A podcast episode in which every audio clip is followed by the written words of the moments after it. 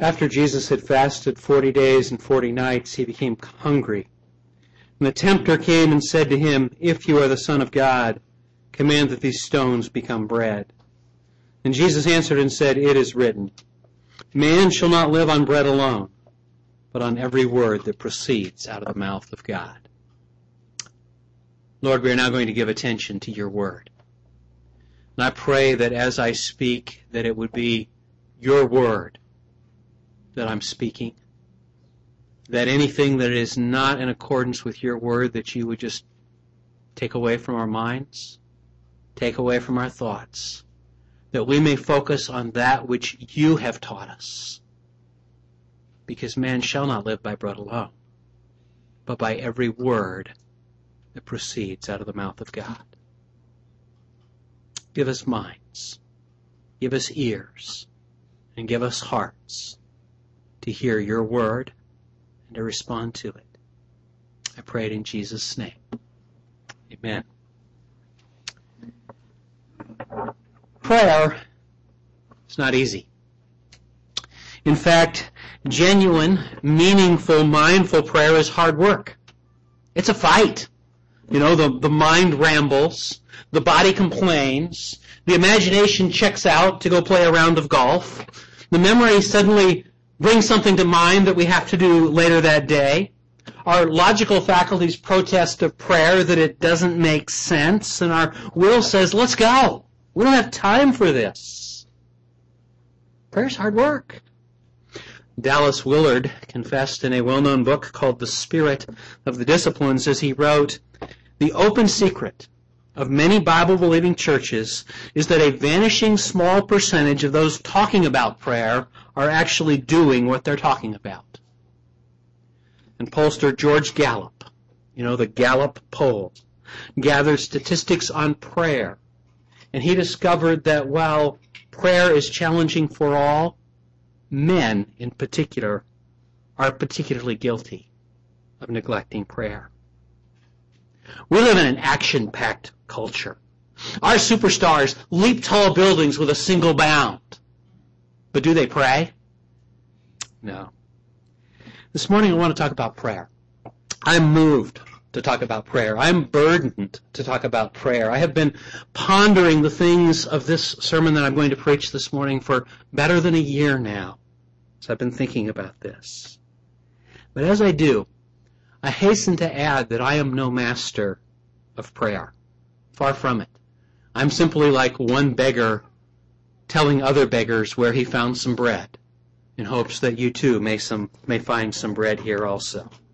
This morning I'm going to share with you from a prayer that we commonly know as the Lord's Prayer, Matthew chapter 6. And I want to share some things that I have learned and that I have experienced in growing in my own discipline of prayer as I have applied what Jesus teaches in this prayer called the Lord's Prayer. So would you please turn to Matthew chapter 6 and I will start reading beginning at verse 5. Matthew 6 verse 5 through 15. This is Jesus speaking, the Sermon on the Mount.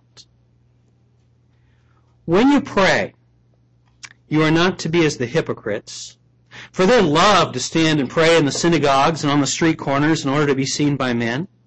Truly I say to you, they have the reward in full.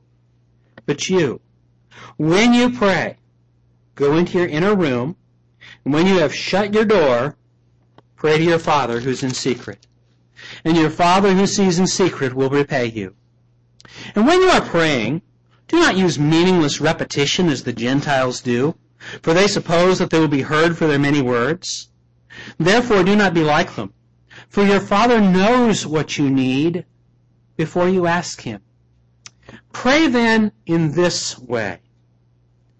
Our Father, who art in heaven, hallowed be thy name. Thy kingdom come. Thy will be done on earth as it is in heaven. Give us this day our daily bread.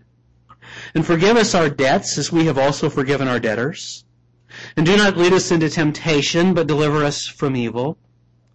For thine is the kingdom, and the power, and the glory forever. Amen. For if you forgive men for their transgressions, your heavenly Father will also forgive you. But if you do not forgive men, then your Father will not forgive your transgressions. As I said, I want to focus on these well-known words, the Lord's Prayer. But before that we do that, just a few preliminary observations from the surrounding context and the surrounding teaching. First of all, Jesus teaches us that prayer needs to be done in private. Verses 5 and 6. In particular, verse 6. He says, Go into your inner room, and when you have shut the door, pray to your Father in secret. Now, that does not forbid praying in public in a church service, but public prayer should be just the tip of the iceberg in our prayers. You know, an iceberg has 10% of its mass visible above the water and 90% of its mass below the water. In the same way, those of us who occasionally pray in public in a church service, let 90% of our prayer life be in secret behind that closed door. Just like an iceberg, 90% is unseen. Prayer should be done in secret. Second observation, prayer should not be meaningless repetition. Verses 7 and 8.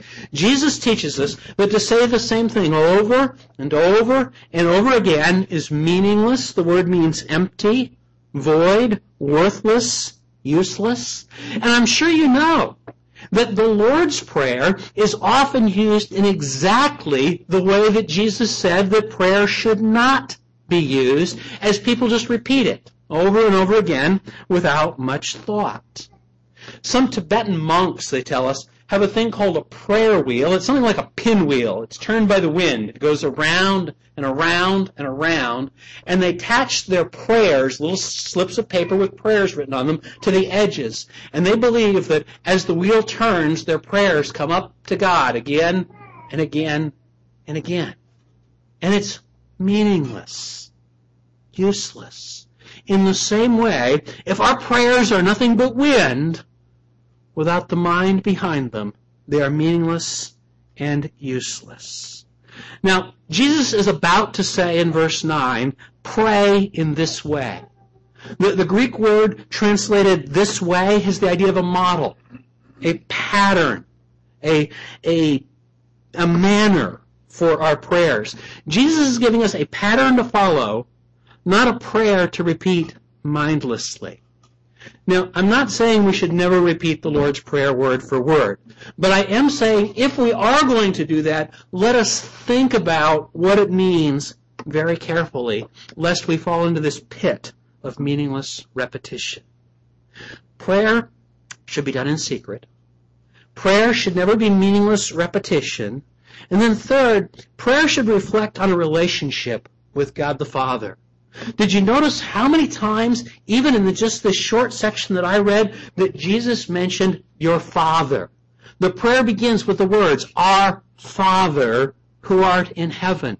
He speaks of your Father who sees what you do in secret. Your Father will reward you. In fact, 12 times in this short chapter, Matthew chapter 6, Jesus speaks of God as our Father. Our prayers need to start with this reflection that God is our Father. Think about that. God has chosen to relate to us not as a king to his subjects, not as a master to slaves, not as a, a boss to servants, not as a supreme being to a bunch of little ants, but as a father to his children. That is an amazing thing that the creator of the entire universe would choose to relate to us as a father to children. Now, how does a father relate to a children? Well, let's just think about a few ways real, real quickly. A father loves his children. 1 John 3 1. See how great a love the Father has bestowed upon us that we should be called children of God. As a father, I love my children. Sometimes they frustrate me. Sometimes they drive me bonkers. But I cannot help but love my children. And how much more does a perfect heavenly father love his children? And so as you pray, start with this thought. I'm talking to God who loves me like a perfect father. Second, a father provides for his children. Look down the chapter to, to uh, verses 31 and following. Do not be anxious then, saying, What shall we eat? Or what shall we drink? Or with what shall we clothe ourselves? For all these things the Gentiles eagerly seek, for your heavenly Father knows that you need all these things. Seek first his kingdom and his righteousness, and all these things shall be added to you. Your Father is going to take care of you. Or chapter 7, verse 11.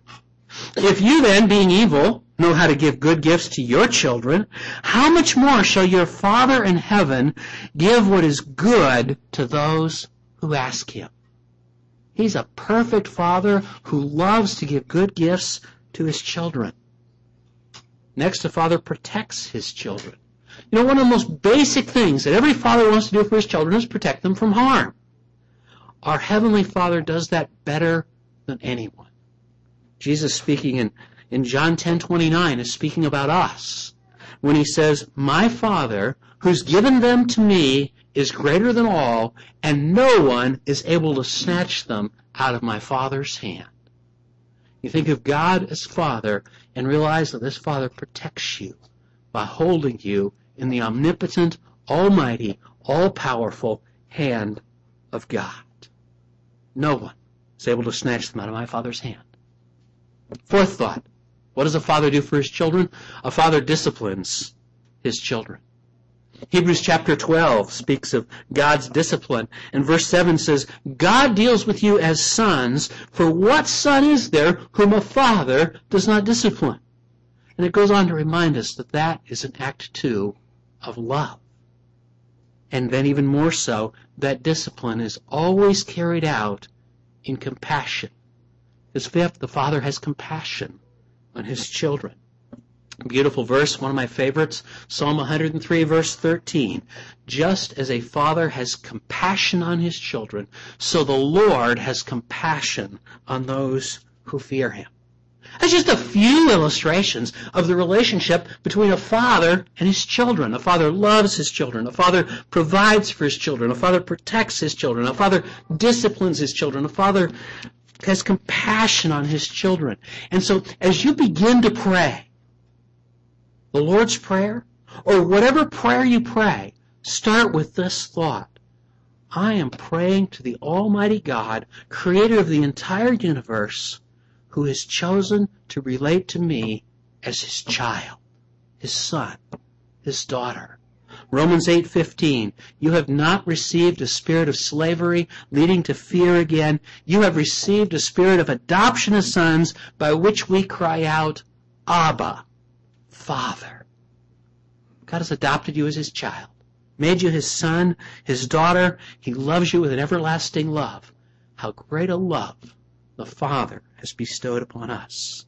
So some preliminary observations. Prayer needs to be done in private Prayer should not use meaningless repetition.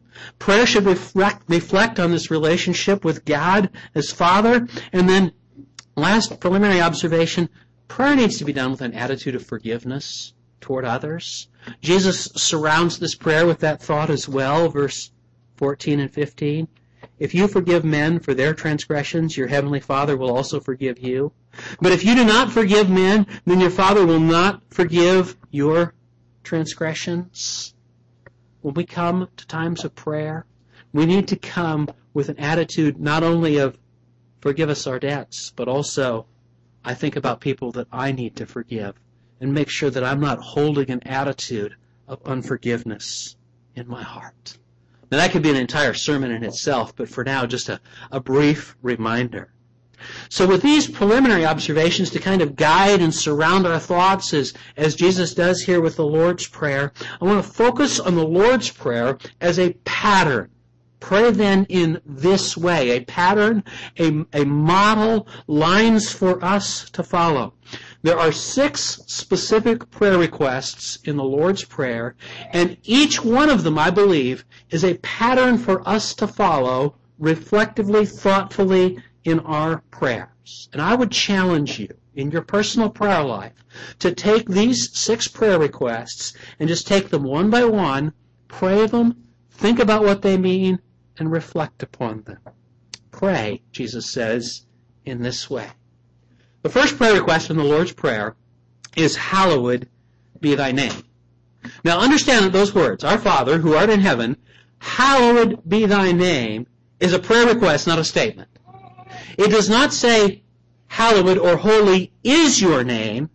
It says, may your name be treated as holy. And so the first thing that Jesus teaches us to pray is that God's name be treated as holy. Think about that. The first concern of my prayer is that God's name be treated as holy. It's the glory of God's name, not the glory of my name. The first concern in this prayer is not the ease of my life, or the happiness of my life, or the prosperity of my life, but the holiness of God's name. Because far greater importance than all my happiness, than all my comfort, than all my prosperity, is the glory of God's name. And why do we treat, why do we pray that God's name would be treated as holy? Because in the Hebrew mind, the name represents the person. The name stands for all that God is. And so we pray that God's name would be treated as holy because we want God to be treated as holy, honored, revered, worshiped, obeyed, treated with respect and awe. That's what we mean when we say thy name be treated as holy. There's a, a story in the Old Testament that illustrates this very graphically. Just listen to the words from Leviticus chapter 10, verses 1 to 3. Now Nadab and Abihu, the sons of Aaron, priests, took their respective fire pans, and after putting fire in them, placed incense on it, and offered strange fire before the Lord, which he had not commanded them. And fire came out from the presence of the Lord and consumed them, and they died before the Lord. Then Moses said to Aaron, It is what the Lord spoke, saying, By those who come near me, I will be treated as holy, and before all people, I will be honored. Aaron, therefore, kept silent. Nadab and Abihu were priests. And God had given specific instructions about how to offer the incense and how to mix the incense and how to prepare the fire. And they said, you know what? Let's get creative. Let's do it our own way. Let's reinvent worship. And God says, no, I will be treated as holy. You want to offer me strange fire? I'll send you some fire in return. Yeah. But interestingly enough, that word treated as holy, when God says, I will be treated as holy, that in the Greek translation of the Old Testament is the same word that we read in the Lord's Prayer when we read, Hallowed be thy name. I pray that God, your name, will be always treated as holy. And how do we treat God's name as holy? By doing what he says, by obeying him by honoring Him, by worshiping Him, by respecting Him. And so, as you pray, and as you start with even this phrase of the Lord's Prayer, spend some time praying, God, may I always treat your name as holy. May everything I do today bring honor to your name and not shame and dishonor. Then you can even expand that to those that you love and for your church body. May we as a people bring honor and glory to the holy name of God. That's the first prayer request. Second, your kingdom come. To pray, your kingdom come, is to recognize that we are watching and waiting for the return of Jesus Christ and His kingdom. You know, whenever we talk about the kingdom of God in the Bible, there's this tension of already, but not yet. As Christians, as followers of Christ, we're already in the kingdom. Colossians 1.13 says he rescued us from the domain of darkness and transferred us to the kingdom of his beloved Son. And so as you pray, Thy kingdom come, you can stop and thank God that you're already part of Jesus' kingdom. But there's also a, an aspect of Jesus tells us to be constantly waiting and watching for His coming. What we call the kingdom, the fullness of, of His reign on earth is described in Revelation chapters 21 and 22. But before you ever get there, there's a key verse in Revelation 11:15. Listen to what it says. Revelation 11:15. The seventh angel sounded. That's the seventh trumpet. You know those seven trumpets? The seventh angel sounded, and there were loud cries in heaven saying, The kingdom of this world has become the kingdom of our Lord and of his Christ, and he shall reign forever and ever. Thy kingdom come. The kingdom of our Lord and Christ. What does that kingdom look like? I saw a new heaven and a new earth, for the first heaven and the first earth passed away, and there's no longer any sea. And I saw the holy city, New Jerusalem, coming down out of heaven from God, made ready as a bride adorned for her husband. And I heard a loud voice from the throne saying, Behold, the tabernacle of God is among men, and he shall dwell among them, and they shall be his people, and God himself shall be among them and he shall wipe away every tear from their eyes, and there no longer shall be any death, there shall no longer be any mourning, or crying, or pain. The first things have passed away. When you encounter death in this world, when you encounter pain, disease, sickness, horror, mourning, it's time to remember we live in a world reigned by an usurper, Satan, and we pray, Thy kingdom come. We pray for that day when there will no longer be any mourning or crying or pain. He showed me a river of water of life, clear as crystal, coming down from the throne of God and of the Lamb. And in the middle of its street, on the other side of the river, was the tree of life, bearing twelve kinds of fruit, yielding fruit, and in every month, and the leaves of the tree were for healing of the nations. And there shall no longer be any curse. And the throne of God and of the Lamb shall be in it, and his bondservants shall serve him, and they shall see his face, and his name shall be on his, their foreheads. And there shall no longer be any night, and they shall not have need of the light of a lamp, nor of the light of the sun, because the Lord God shall illumine them, and they shall reign forever and ever. And it ends with these words, even so, come quickly, Lord Jesus.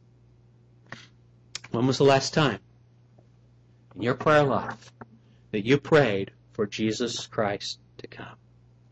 When you pray, come quickly, Lord Jesus. That's what you're praying. When you pray, thy kingdom come. Take time in your prayer life to reflect on the fact that we live in a fallen world, that we need Christ's kingdom. We need Christ's reign to come. Third prayer request. Thy will be done on earth as it is in heaven. The end of verse 10. Just as we are watching and waiting for the full realization of God's kingdom to come, we live on an earth where God's will is not always done. So even before we pray for our daily bread, we place a higher priority on the will of God being done.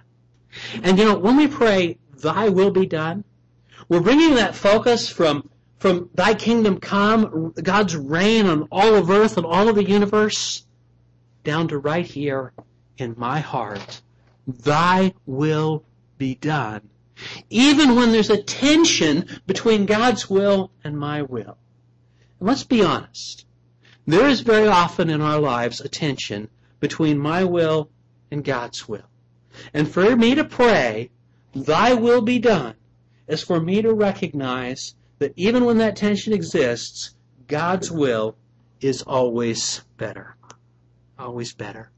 Remember Jesus in the Garden of Gethsemane? How he prayed, if possible, let this cup pass from me. But then what did he say?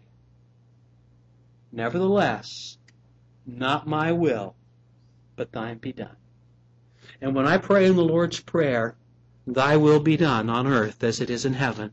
I am praying, even if there's a tension between my will and yours, your will be done. You know, think about my will. Maybe it's your will too. My will is often selfish because I want what's good for me, what's pleasurable for me. Not only is my will often selfish, my will is always short-sighted. When I think about my will and what I want, I have no way of knowing what the consequences of that will be tomorrow, or next week, or next year. But God knows perfectly how it will all turn out. And so His will is always better. Not only is my will often selfish and always short-sighted, my will does not include trials for my sanctification and my growth.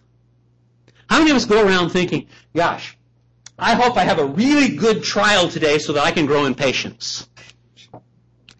Boy, I hope I go through some really tough times this week so that I will grow in faith and perseverance.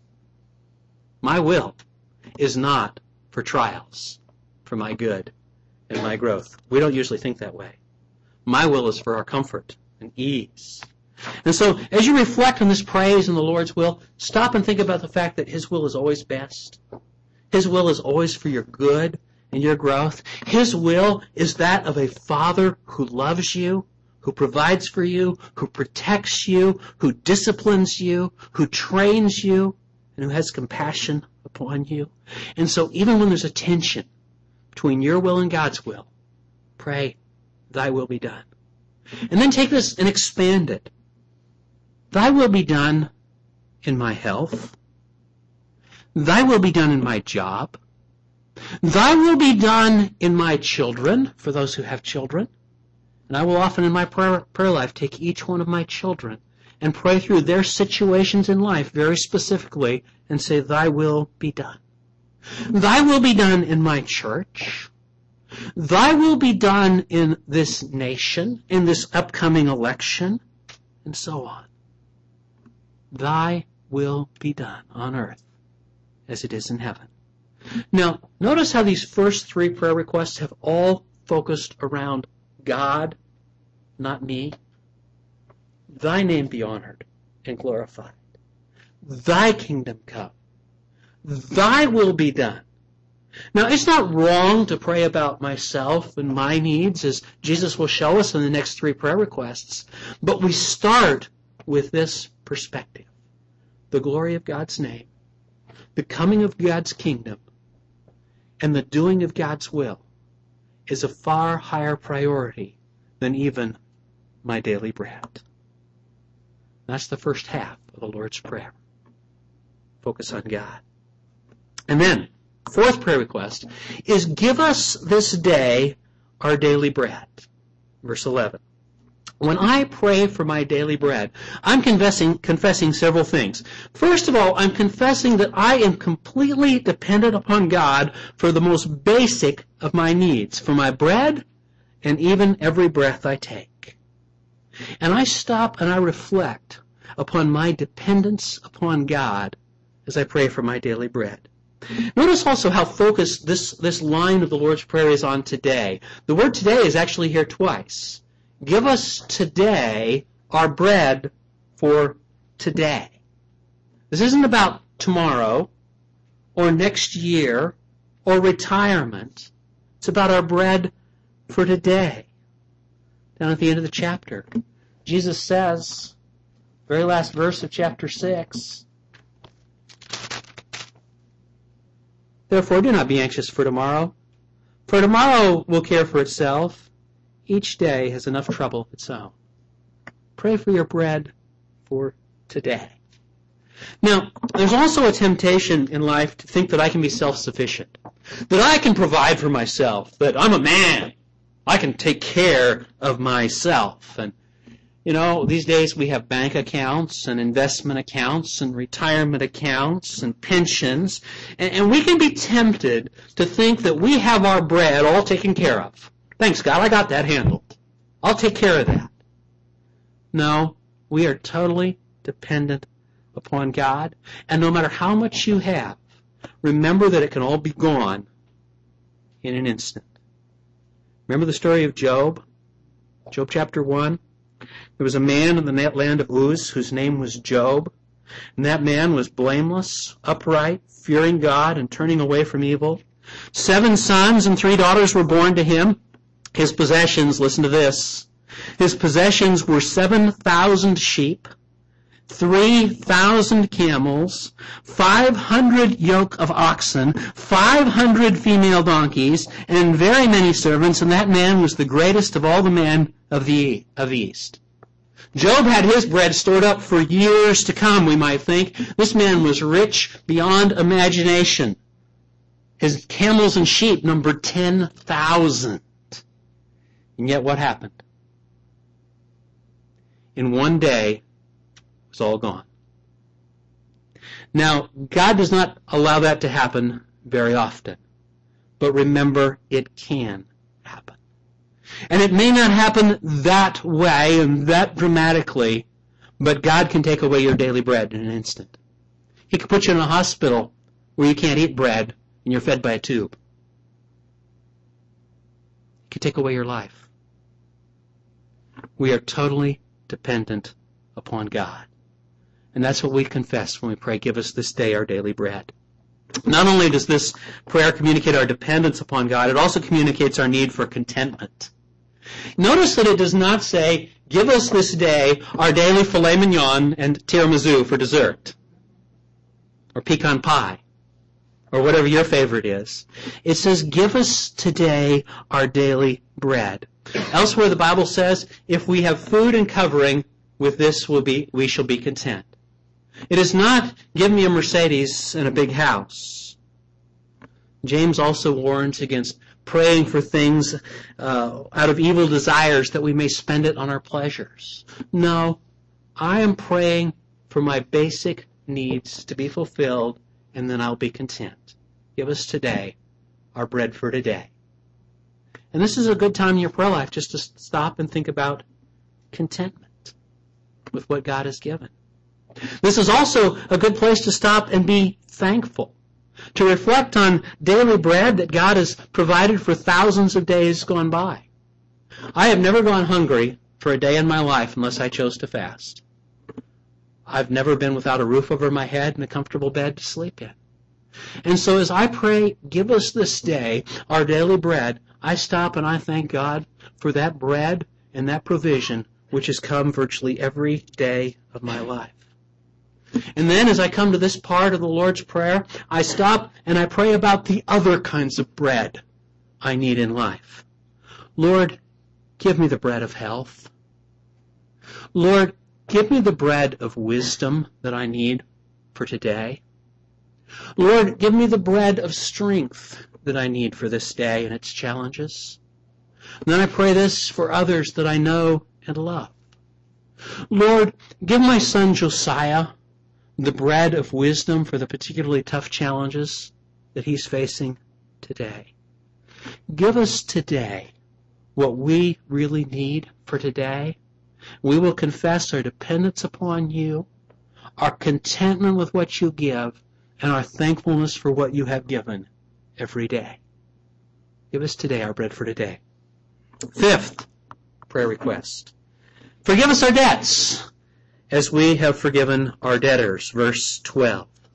This verse is speaking very clearly of our need for forgiveness of sin. Each time we pray the Lord's Prayer, we confess that we are sinners in need of forgiveness. Just as we need bread for today, we need forgiveness for sin for today. And so this is a time to stop and confess our sins. 1 John 1 9.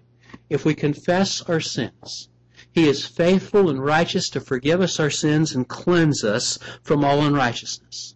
And so if you were to pray the Lord's Prayer, for example, on a daily basis, this would be the point to stop and think about the last 24 hours of your life.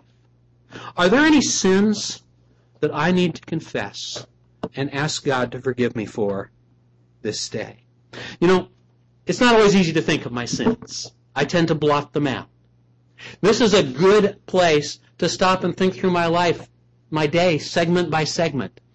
Yesterday morning, between the time that I woke up and went to work, if it was a work day, are there any sins that I need to stop and confess?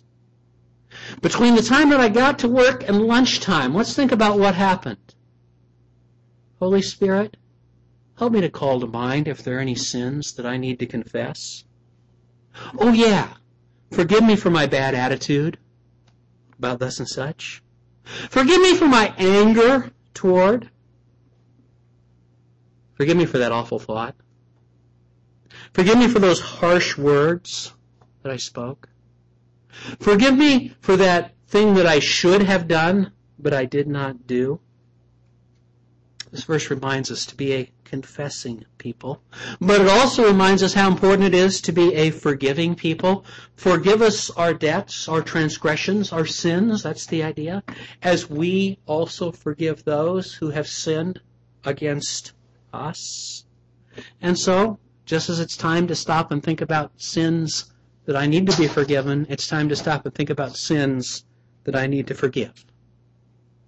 At this point, I have a very honest confession to make. There are a few people in this world who make me mad whenever I think about them because of things that they have done. And I think, God, would you judge that person for what he did? I do. And then I think to myself, what do I want God to do with my sins? Judgment or mercy? I want mercy. And so I have to stop and repent and say, God, even that person that makes me mad, whenever I think about him, would you show him mercy out of love for Christ instead of judgment? And it's time for me to stop and think about the fact that I need to forgive that person. And that's part of my prayer life as I pray the Lord's Prayer. Sixth, lead us not into temptation, but deliver us from evil. Not only do we confess that we are a people in daily need of forgiveness of sin, we confess that we are a people easily tempted. And just as I, I take the previous prayer request and look back, are there any sins I need to be forgiven?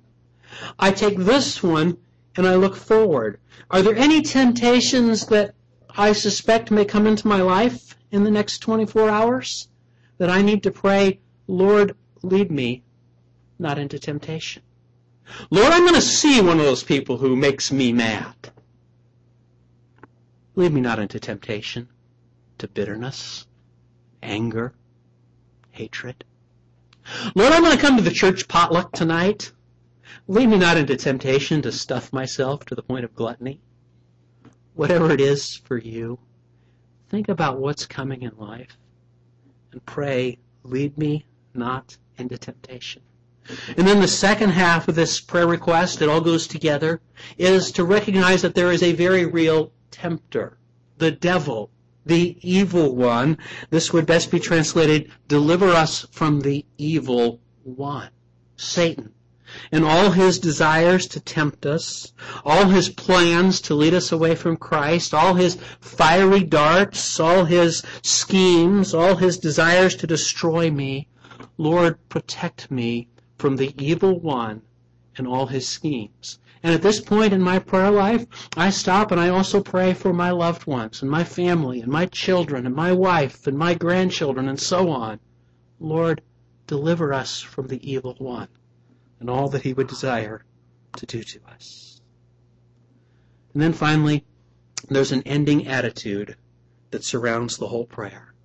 For yours is the kingdom and the power and the glory forever. Amen.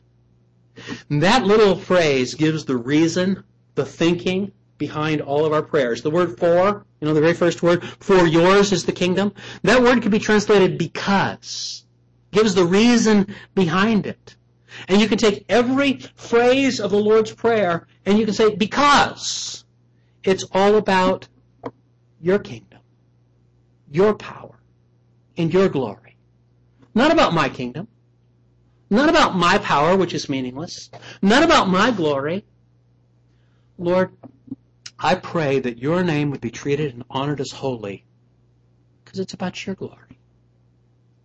Lord, I pray, give me this day my daily bread because it's about your power to deliver that bread. Not about my power. I'm completely dependent upon you. And so you see how this phrase, it's about your kingdom. It's about your power. It's about your glory, can be woven as an attitude through the entire prayer. Jesus says, pray then in this way. Verse 9. This is not to be meaningless repetition, but Jesus is teaching us something about how we should pray. It's to be a pattern for our prayers, a model for us to follow. Now, as I said at the beginning, I am no master of prayer, far from it. But this concept has strengthened and blessed my prayer life for some time now.